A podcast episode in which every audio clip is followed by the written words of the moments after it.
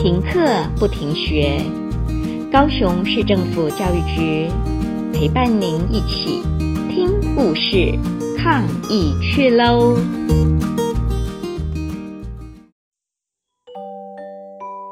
水圳恩公黄仙人传奇。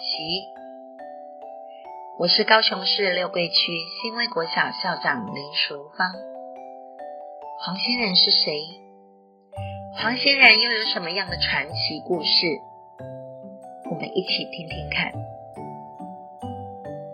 走在台二十八县道，过了美浓，越过竹子门，无不为那美丽山林的景色所吸引。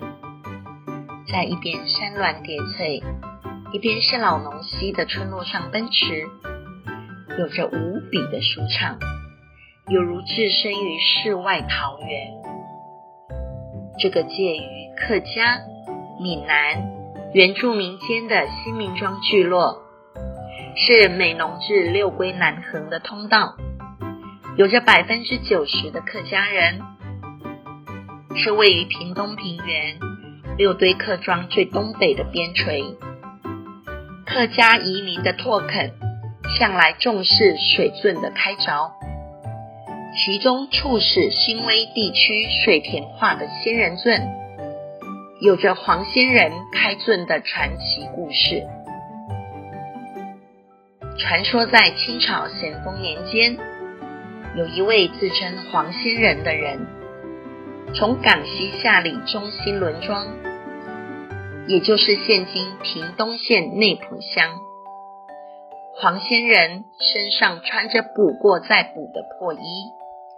骑着水牛来到新威，黄仙人看到新威至二波一带一切水灌溉，良田也只能当作旱田来耕种，因此黄仙人告诉庄民，由二波上游开凿水圳，就可得水源灌溉；从二波庄老农溪畔开凿水口。顺势地形蜿蜒，引溪水到庄内，就可得数百甲水田。庄民不相信，更轻视黄仙人，常常耻笑黄仙人的愚笨。黄仙人不加理会，只好自己天天带着工具，骑着水牛，水牛脚上还挂着红布条。黄仙人带着水牛到二波溪畔开凿水圳，成功引进老农溪的溪水。当溪水导引到二波坎顶时，庄民才警觉大有可为。于是庄民们协助黄仙人筑成水圳。当水圳凿成后不久，奇怪的是，黄仙人竟然不知去向。村民为了感谢这位引导开尊的高人，却只知道他姓黄，不知道他去到了何方，也不知道他来自于何地，只好将此尊称为黄仙人尊。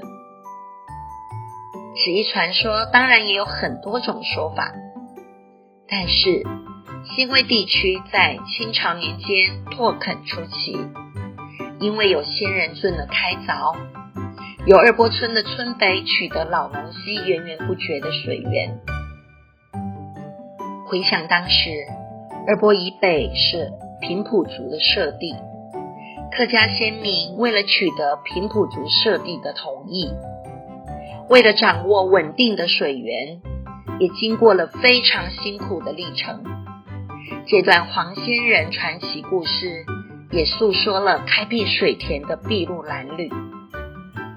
直到今日，新威地区还有两个庙宇追祀着黄仙人，一处是在六龟二波，建有水圳伯公祠，供奉着开创水圳伯公相作位；另一处是新威，在新威国小的对面，建有一座水圳恩公庙。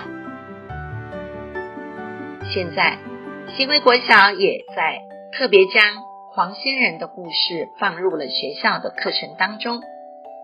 不仅在校内有水牛伯公造景，学校也开发了水牛伯公祈福卡、水牛伯公迎宾看板，连新威国小的通学步道也有水牛伯公守护哦。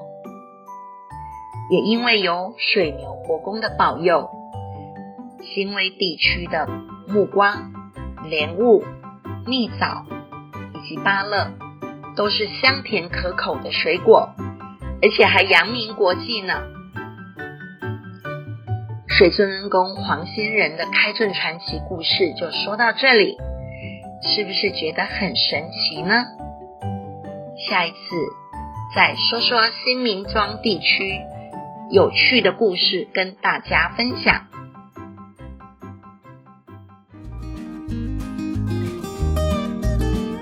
故事听完了，亲爱的小朋友。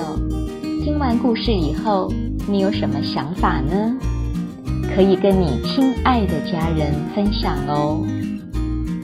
欢迎继续点选下一个故事。